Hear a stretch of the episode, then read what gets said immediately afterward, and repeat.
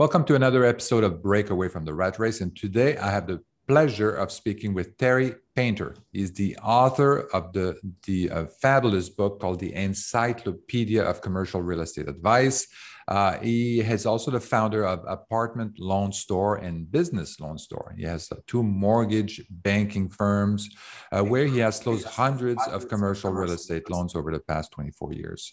So Terry has a lot of experience.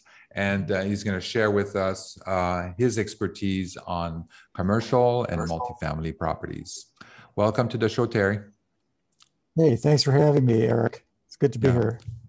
So that's a pretty interesting book. It really covers kind of, for my audience, I think this what's really important is that we already have some clients on Martel Turnkey that have they've built a little bit of a portfolio, and then they want to kind of like know, what's the next step here? Do I keep adding? Yes, you can keep adding, but can I go into multifamily? Can I go into commercial? They want to explore a little bit more. So tell me more about, so your book is very interesting for that perspective, but tell me a little bit more about why you wrote the book, and is this the right book for somebody that's new to multifamily or new to commercial? Okay. Well, actually, I wasn't planning on writing this book, but Wiley Publishers, they published the Dummies books. An editor called me, contacted me, and asked me they were looking for somebody to write this exact book, and with a more of a bent towards most of their books are very educational, towards newbies, exactly what we're talking about right now. And anyway, so I thought about encyclopedia. It was going to be called the Commercial Real Estate Encyclopedia. But my thought was, okay, I think I'm the right person to write that book because of my experience working on every type of commercial real estate just about, and just, working on hundreds of deals. But I thought, I can't write a book that's boring. If you think about encyclopedia, that's like not an exciting topic. So what I did is they wanted it to be just an encyclopedia. What I did is I combined it. I decided to write a how-to book with an encyclopedia. And they loved the idea. And also what I did to make it a good read is I just throughout the book, it's really chock full of examples from my clients' stories. Some of them have really made it. Some of them fell into pitfalls that they had a hard time getting out of. And so, and also I've had quite a bit of experience, like just teaching seminars to people on how to get into commercial real estate and how to finance commercial real estate. So, so that's how it started with me writing this book. So, well, this is very interesting. Yeah, because obviously when you see encyclopedia, and you're thinking, oh my God, this is going to be like a series of definitions or something like that. But yeah, your book is much more practical, and it's filled with examples from your clients and your own experience in commercial real estate.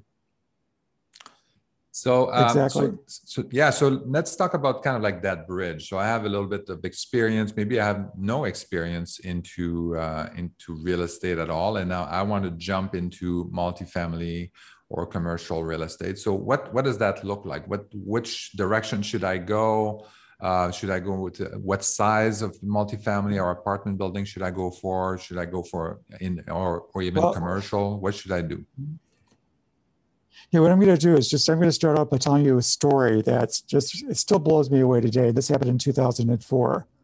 I got this call from a lady named Kelly Fabros who wanted to retire at the age of 32 from the LAPD police force, and through investing in real estate. And she calls me and she says, "Hey, Terry, I've just found this property in Wichita, Kansas that I want to buy." And I said, "Well, how many units is it?" She said, 94. And I said, "Well, what's the purchase price?"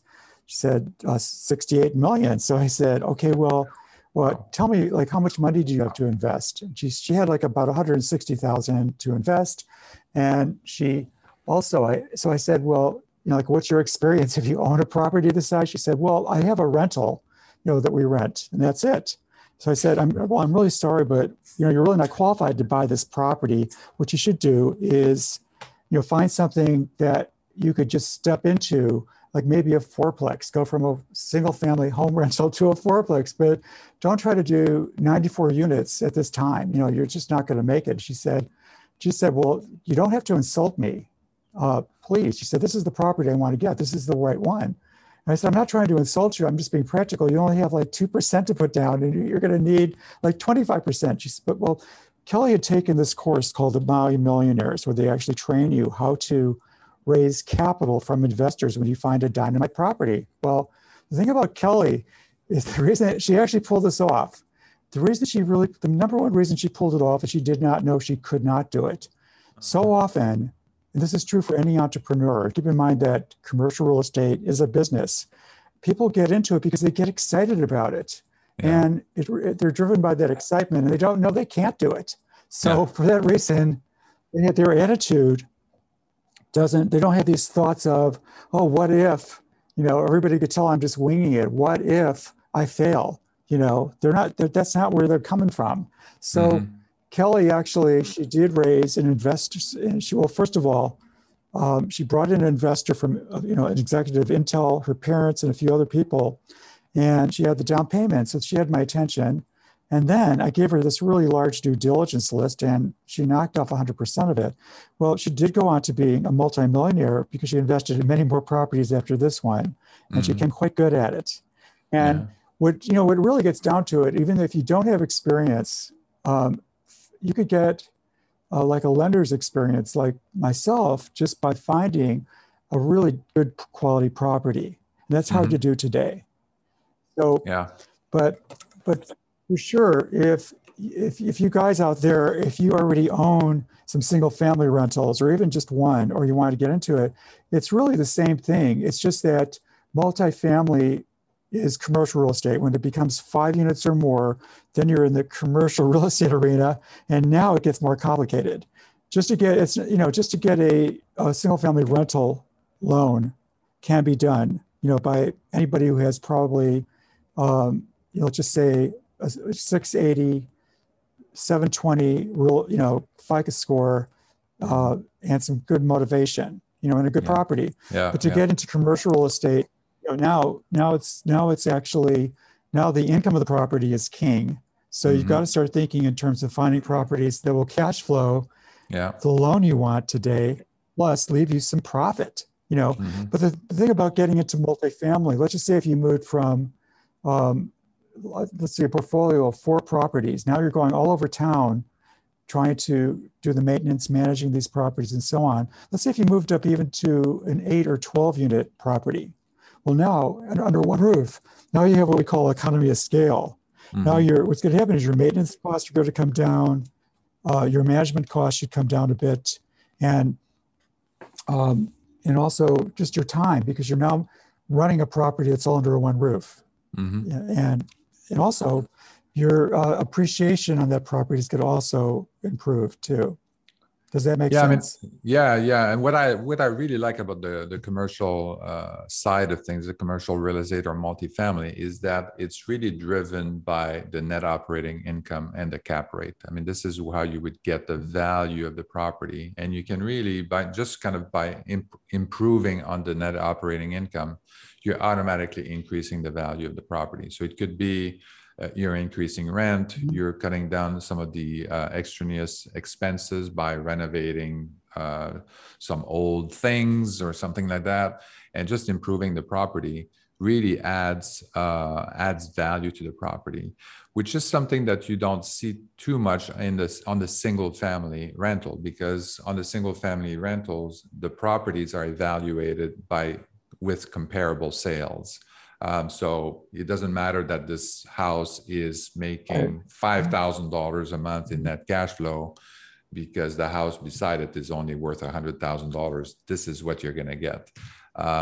This is going to be the appraised value. So this is kind of like, for me, this is a defining characteristic of the commercial side, multifamily especially, compared to single family rental, is that you can really increase the value of that property. Right. Yeah. And also when you increase the value, the property value goes up. I'm sorry. As long as you're able to increase rents over time, the property value will go up, because you know, like you mentioned, the sales comparison approach is king in a residential appraisal, and in a multifamily or commercial appraisal, The income approach is king. So they're really looking at it as a business. And so just taking a look at the property income. And so just getting started out of the gate, though, the thing that you've got to think about, you've got to stop just looking at properties that just that this is something I would like to live in. For sure, starting out, you should buy in a good and safe neighborhood. There's no question about that. You really want to lower your risks. In my book, in chapter 1, I go through all this, quite a bit of material on how to lower your risk when you're getting started. But the most important thing is to not think about how good this property is going to look to your friends, because it's not like you're going to be living there. But you have to take a look and start looking at it from day one as a business. Yeah. You want it, and because properties are so expensive today, it's not necessarily easy to find a property that is in a great neighborhood that's at a price that's going to cash flow the loan you want. And so for that reason, if you could find some that have some upsides where you could do some value adds, that's really what's going to get you to a place where you're going to make money in 4 or 5 years. On appreciation and also rental increases. Yeah. So what does it take to get started? So now you really have me intrigued and hooked on, increasing value of a property, increasing the rent, and then I can, so I think this is, I'm sold on the idea. I'm really interested in multifamily rental. So what does that, how do I know that I'm ready for that? What does it take to get to that level? Okay. Well, the most important thing is to realize that this is a business. And everybody knows that people who have an experience in a line of work, like if you're an auto mechanic and you decide you want to open up a shop fixing other people's cars, and you've always worked for somebody else, let's just say that's great. You have the experience. You can, just translate that into owning your own business probably. But the thing that there's a lot of real estate gurus that will tell you getting into commercial real estate is easy. And if that was true, I guess anybody can do it. But the truth of it is that it's not easy. It costs a lot of money. But if you study the process, and my book will tell you how to do that, then you actually can go into purchasing your first property intelligently. But what you need to start thinking about is whether this business is right for you. It's not necessarily the easiest business to get into, investing in multifamily properties, let's say, if you're just doing it for the money. I mean, you really have to have an interest in real estate. Those are the people that are the most successful. And you also need to know what your goals are. Like, are you, and what you really truly want. You need to center on, in my book, I actually go through 7 different criteria of what you need to identify to find a property. Like, let's just start out with, what can you afford? What does the financing support? Keep in mind that you're going to probably have to put at least 25% down on any commercial property today, probably more. And so that means you might have to raise an investor or partner with somebody if you don't have the cash right now. Yeah. Now, the good news is that if you find the property, it's going to be your deal, So you also have to think about, like, what sort of cash on cash return do you want? What sort of, what can you live with now? Because if you're going to buy a property right now, you're not going to get a very good return on your investment probably for the first 2 years.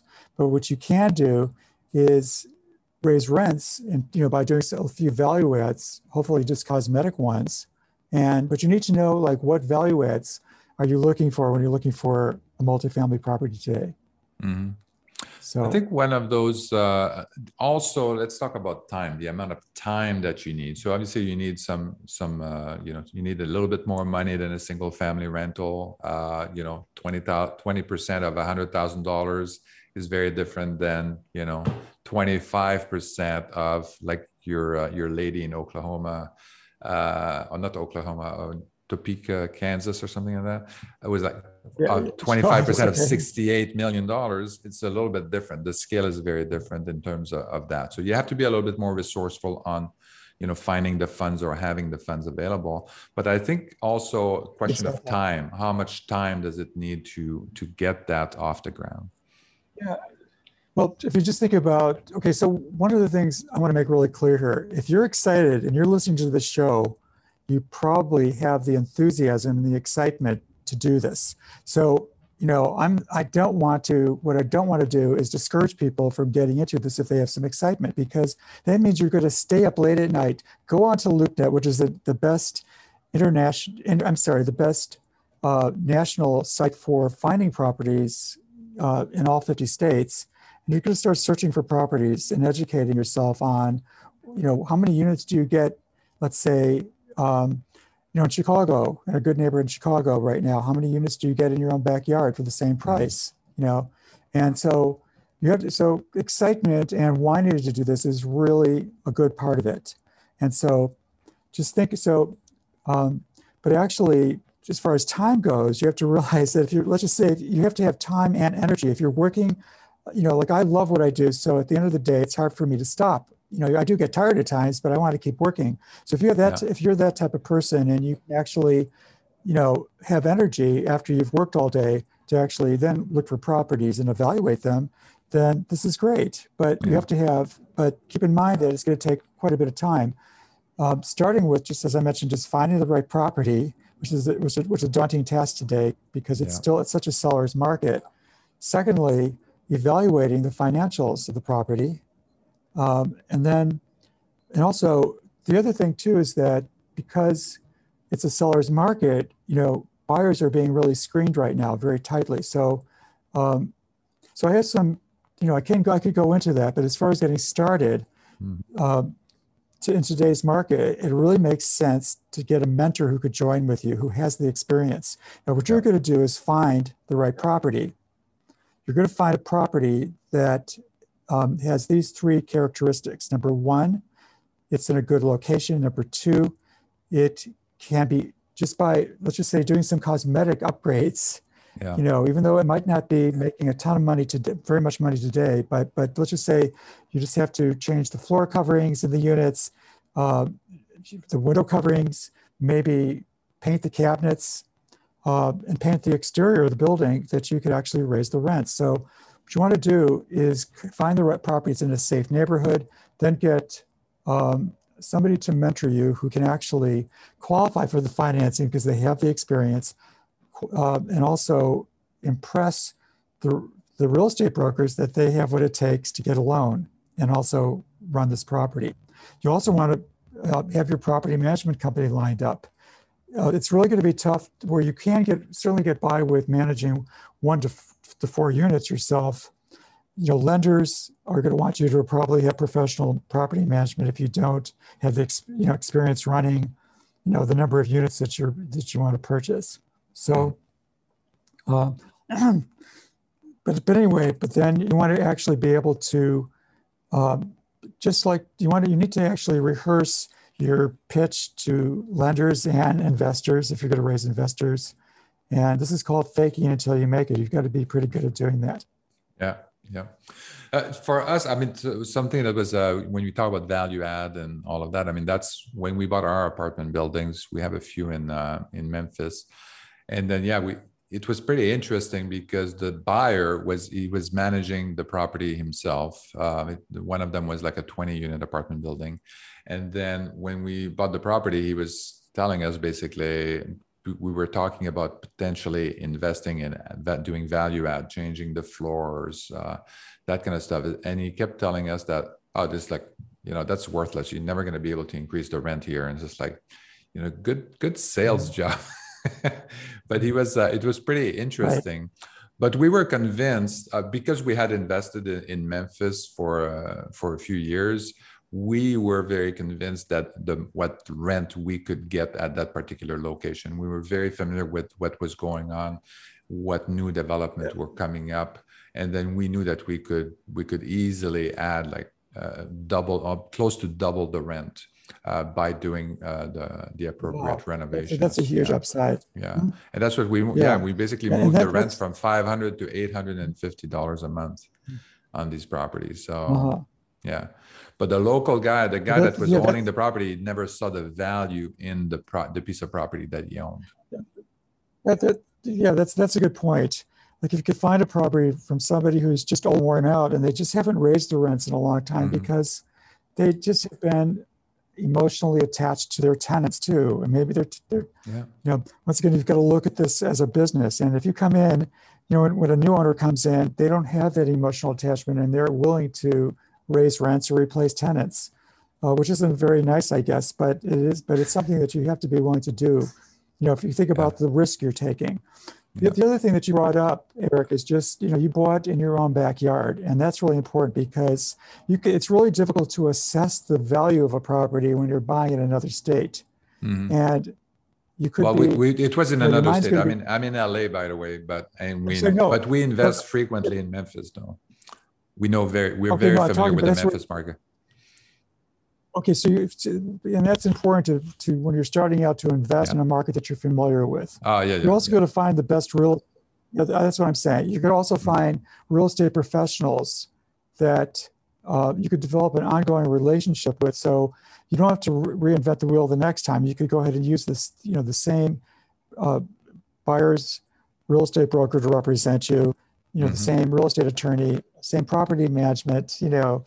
And you're going to find out that you're going to really want to buy where you have really good quality property management. You know, that's the key. Yeah. So that's very good. In terms of so we talk about kind of what it takes to get started. Is this different? Like when you identify the property now. This is a daunting task right now. The market is just incredible. We haven't been able to find the right properties for us.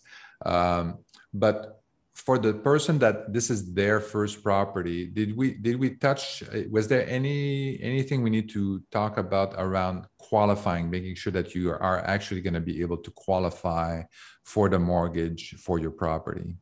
Did we touch on these? Yeah, that's a really important thing. So let's just say that you've been very fortunate and you have been able to save a really substantial down payment so that you could buy like a 10 or 12 unit property to get started in. What you really need to do is probably contact a commercial mortgage broker to get started as far as financing goes, because they're very familiar with, they have lots of different programs. And they can actually point you in the right direction as to what you're going to qualify for. Otherwise, if you just call, like just to say you call your bank and you get connected to a commercial loan officer. Well, what you need to do is know ahead of time what are they going to be looking for to qualify you. In my book, I have a section on two chapters on financing, and one goes through the 7 pre-approvals for a commercial loan, where just buying a residential investment property, like a single family rental, you really only have 2 pre-qualifications. One is, as a borrower, do you qualify? Do you have financially, do you have the debt to income ratio to make this work? And then you also have you have the sales comparison approach and the appraisal. And so, so this really, it's really the quality of the property, so to speak, and the quality of the borrower. That's 2. When you're going for, so it's really important to not waste your time or the lender's time, and you do need to know whether you're going to qualify for a loan. And what we're looking at as far as pre-qualifications is that since the Great Recession, actually, it used to be, and we've talked about this, Eric, that the income of the property was king when you're applying for a commercial loan. After that, the borrower became number one. Why? Because it was because a borrower is not being strong enough that the Great Recession happened, mostly, in buying, single family properties. But so now it's just a lot more stringent as far as the qualifications for the borrower. Like you need like a 680 credit score or above. And you need to be fairly strong financially. Okay, but then we have the location of the property. Community banks and credit unions have to prefer lending in their own backyard. They're also easier to qualify for because they don't have this really daunting net worth to loan ratio or require you to have a ton of cash when the property closes left over. But then when we take a look at the income of the property. You need to know you need to know whether this property is going to cash flow the loan that you want based upon the underwriting guidelines for that loan. Yeah. And so, so what you're going to be basically doing is calling. You could start with your bank and just ask them some questions, interview them, find out what credit score do you need, what experience do you need, how much money do you need to put down, and so on. And then, so you're going to need to know on these 7 pre-qualifications. Also, the condition of the property is one. That's really hard to know when you first meet a property. It's just like online dating. You might not know that the person you're meeting, even though they might have the right appearance that you like, you might not know that they're stone broke and they're looking for a sugar daddy or a sugar mama, and so you really have to consider when you really need to know that, you're going to actually really come across as professional when you ask a lender, what does it take for me to qualify in these 7 pre-qualification areas? Mm-hmm. So, the other thing to that, go ahead. No. Oh, so the other thing to that was people need to be aware of is that the terms is one thing, right? So there's, let's say you qualified for the loan and all of that, but as they go through, so you have to go through your due diligence, knowing what the property looks like, and you have to be there on site. So if you're investing out of state, you need to go and fly them. If you're working full-time, that means taking a couple of days off to fly to wherever to be there for the due diligence so that you can see what's going on, unless you really trust the people that are on the ground. So that's one thing. But the bank is also doing their own kind of like due diligence. And every once in a while, they would put clauses in their loans requiring you to do some repairs, and they would keep money in escrow in order to for you to make sure that you are effectuating these repairs. So it could be, I don't know, if you have a boiler or if you have the roof or that is damaged and stuff like that, they wouldn't want, in order to force you to do these repairs, they were going to keep money in escrow. Yeah, that's called replacement reserves. And as a mortgage banking firm, we have a lot of our loans, we do Fannie Mae, Freddie Mac, FHA, CMBS, which is commercial mix, mortgage-backed security loans, and all of those 4 programs I just mentioned on larger loans do require quite often require replacement reserves. But if you're just getting started, actually going to a bank or credit union, it's going to be easier to get started there. Freddie Mac does not require experience, but Fannie Mae does. CMBS loans require experience. So you're not going to. But that does bring up something else, is that you don't really, this is a business, and one of my firms is called Business Loan Store, and we've done hundreds of business loans, many of them with commercial real estate with them. And the number one reason that businesses fail is that they can't get through a rough time, let's say like COVID, like the pandemic we just are going through or have gone through, because they don't have any working capital. So that's actually why, as Eric has mentioned, on these more sophisticated loan programs, they actually mandate that you put a chunk of cash aside for repairs and maintenance. And that's your money. And if, let's say, if a hot water heater breaks down, you have to replace it, and then then the lender will reimburse you out of that fund. But you don't have to worry about that with banks and credit unions and private money, which is certainly readily available right now. So, but you do really want the greatest risk when investing in any business, and commercial real estate, multifamily property ownership is a business, is not having your rainy day fund or working capital. So just keep that in mind. You don't want to, if you just have all my clients that failed during the Great Recession, it's because every time they got some extra capital, they bought another property with it. The ones that made it through are the ones that actually had cash, always had a chunk of cash, to make it through a difficult time. Yeah, I agree. I mean, and that could be kind of like, even though you have your 25% down, sometimes you may have to come up with even more money at the table to cover these replacement escrow accounts. So that's something else to think about. Then you may have to find another investor to just fund that, or be creative with the seller or something like that. So this is all very good information, Terry. Let's talk about the market. How do you see the market? We talked about how the market was, very, very seller focused right now. And so let's compare, like I was thinking of comparing kind of like the multifamily, maybe the low 60 units, maybe low 40 units compared to the very large multifamily, the 200 unit apartment buildings. Let's compare these two. Do you see any difference in these two types of apartment buildings between the kind of like the smallish one, medium-sized one, and the massive one? Yeah. Well, here's the thing: is that this is in just about all 50 states. Just as home prices have really soared in value, commercial properties have as well, and the problem with that, I'm kind of like changing the subject just slightly, but I'll get into the size of the property in just a moment. So if the problem with buying a commercial property today is that it's going to be overpriced, and especially multifamily properties.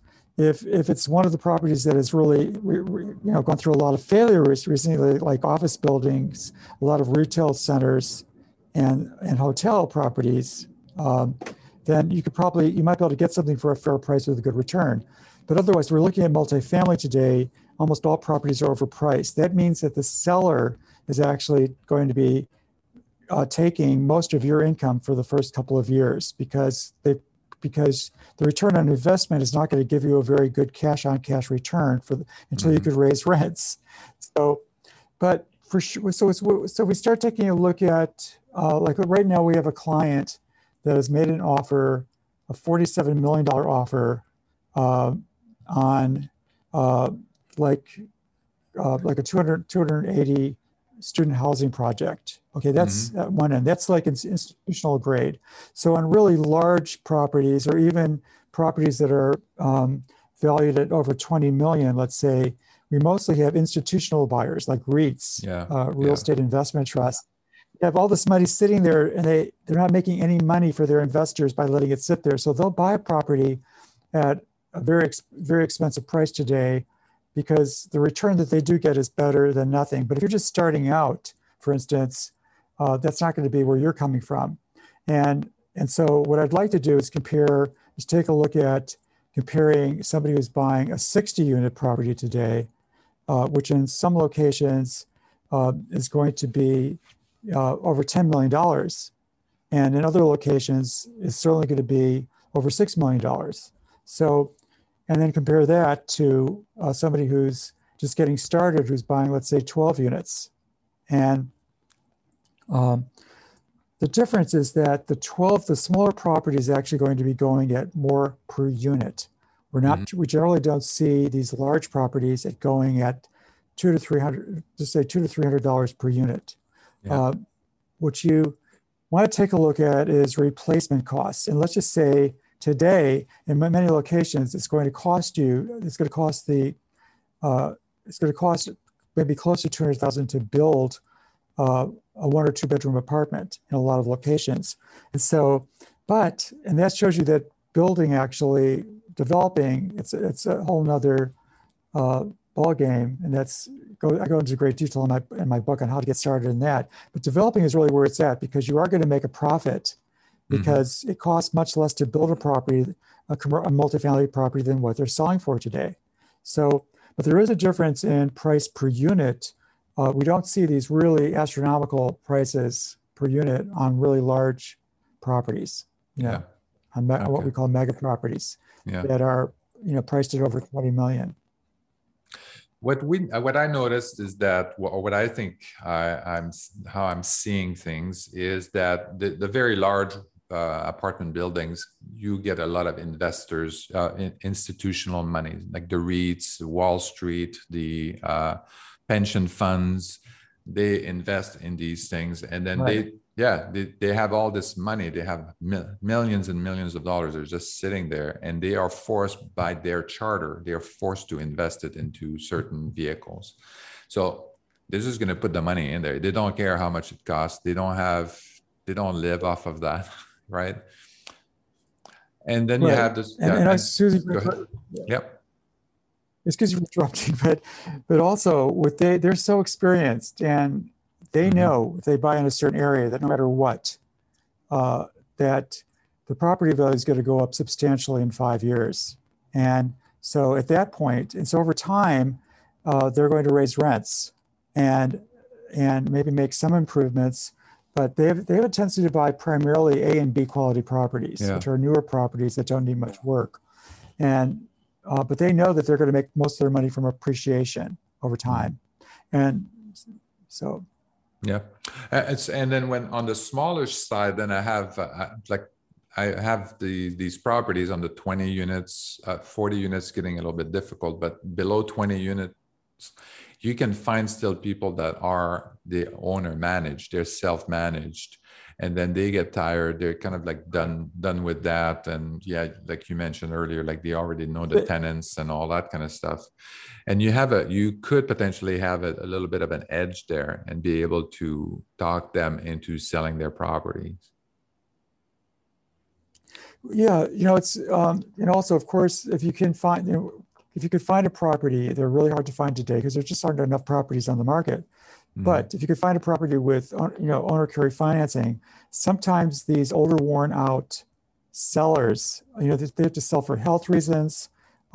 Sometimes somebody's died and there's an opportunity there and the heirs want to sell the property, but they don't really have the energy or the know-how to run it. So, but if the owner is just worn out, that's an opportunity sometimes quite often to get seller carry financing. And those are great opportunities. You're going to be paying more for the property probably, but still you could get your foot in the door that way. Yeah.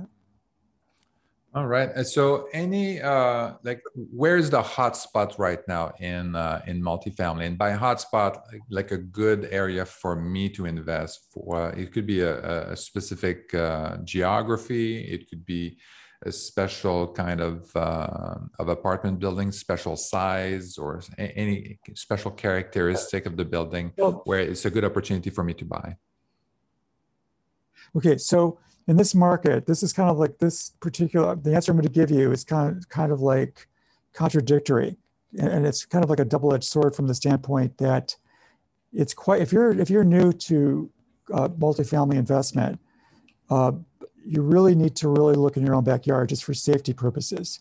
However, there's one caveat on that, and that's if you have really outstanding property management and you're able to go visit the property out of state quite often, then you can mitigate that risk, but otherwise, surprisingly, there's still like Greenville, North Carolina is a great, property values are lower there. You could get quite a few units for the price. It used to be that Dallas Fort Worth was that way, but now values are, there's just not enough properties on the value on the market, and those values are going up.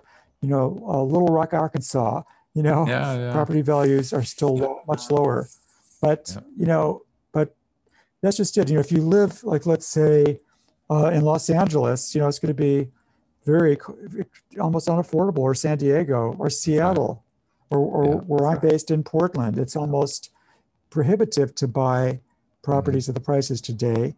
And so you have to be in a position to invest in property today for other reasons. And this is going off on a tangent, but that's because you need the depreciation. Maybe you have a lot of income from your jobs, and you have income on your jobs. You have too much income, you need a tax shelter, and then you can wait it out until the property goes up in value along with rents in 4 or 5 years. Yeah. So. Right. So I'd like to just interject and tell a story about along those lines. Yes. And in 2018, I had a client that was a previous client, And she was, I can't say overly wealthy, but she was pretty strong financially. And her name is Tara, and she found this property in Lincoln Park, Chicago, near the zoo. I grew up near there, and I love that neighborhood. And she decided that she was going to buy this property at a 5.25 cap. That just means in 2018, for a property that was built in the 1940s, was just too, the price was just too high, and probably the roofs needed repair and so on. The property needed work. She was buying this property. She wanted to buy this property pretty much at the same price that newer properties that didn't need hardly any work were going for. Yeah. Okay. So I just said, Tara, please don't do this. This is not a great idea. You know, and plus she had not done enough homework on comparable rents. And her realtor said, well, if you make these improvements to the property, so she would, you know, you could actually raise the rents 20%, but she was going to buy this property and put about $700,000 into renovating it over a period of a year. And, but what happened, so anyway, just to cut to the chase here, because she had other income and she could wait, she actually, her first year, she only made about a 2% cash on cash return, which is really terrible. Her second year, a 4.5% cash on cash return, because now she's getting better rents, but, you know, and it's not that great, yeah. But I'm going to tell you that I just talked to her a couple of months ago, and now property values have literally gone through the roof in that neighborhood. And she's over doubled her investment, her cash investment. Mm-hmm. So, and it's still going up. So she hasn't made much. She hasn't not made much on net income from the property, but she could get by. But now she's making out great. Her equity if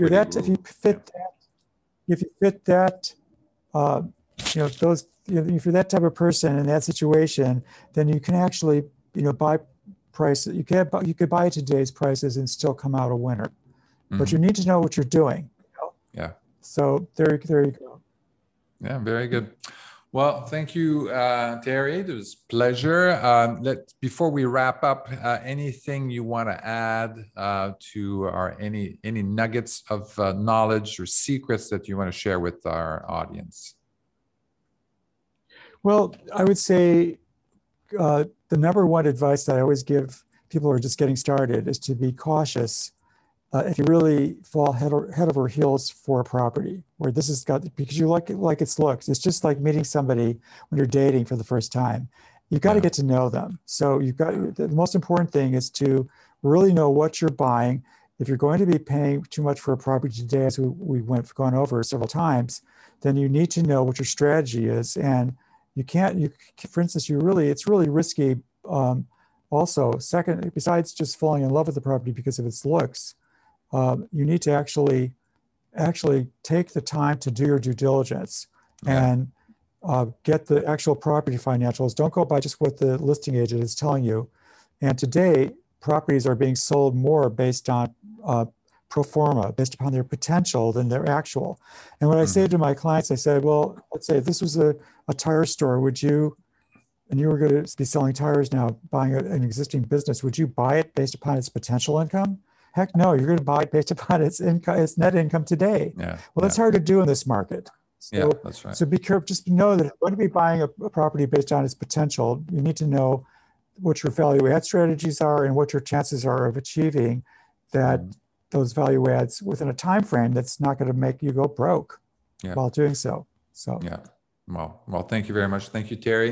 It was a pleasure speaking with you. And again, I'm going to put in the show note, obviously, a link to your book, The Encyclopedia of Commercial Real Estate Advice. So again, don't get focused on the encyclopedia. This book is full of stories and very practical advice from Terry, his clients, and his experience that he's sharing with us. So thank you, Terry. Have a good day. Thank you for listening to Break Away from the Rat Race with your host, Eric Martell. If you want to share your story and experience with our listeners, please message us on Facebook at Break Away from the Rat Race. Also, please subscribe to our YouTube channel and our podcast on iTunes.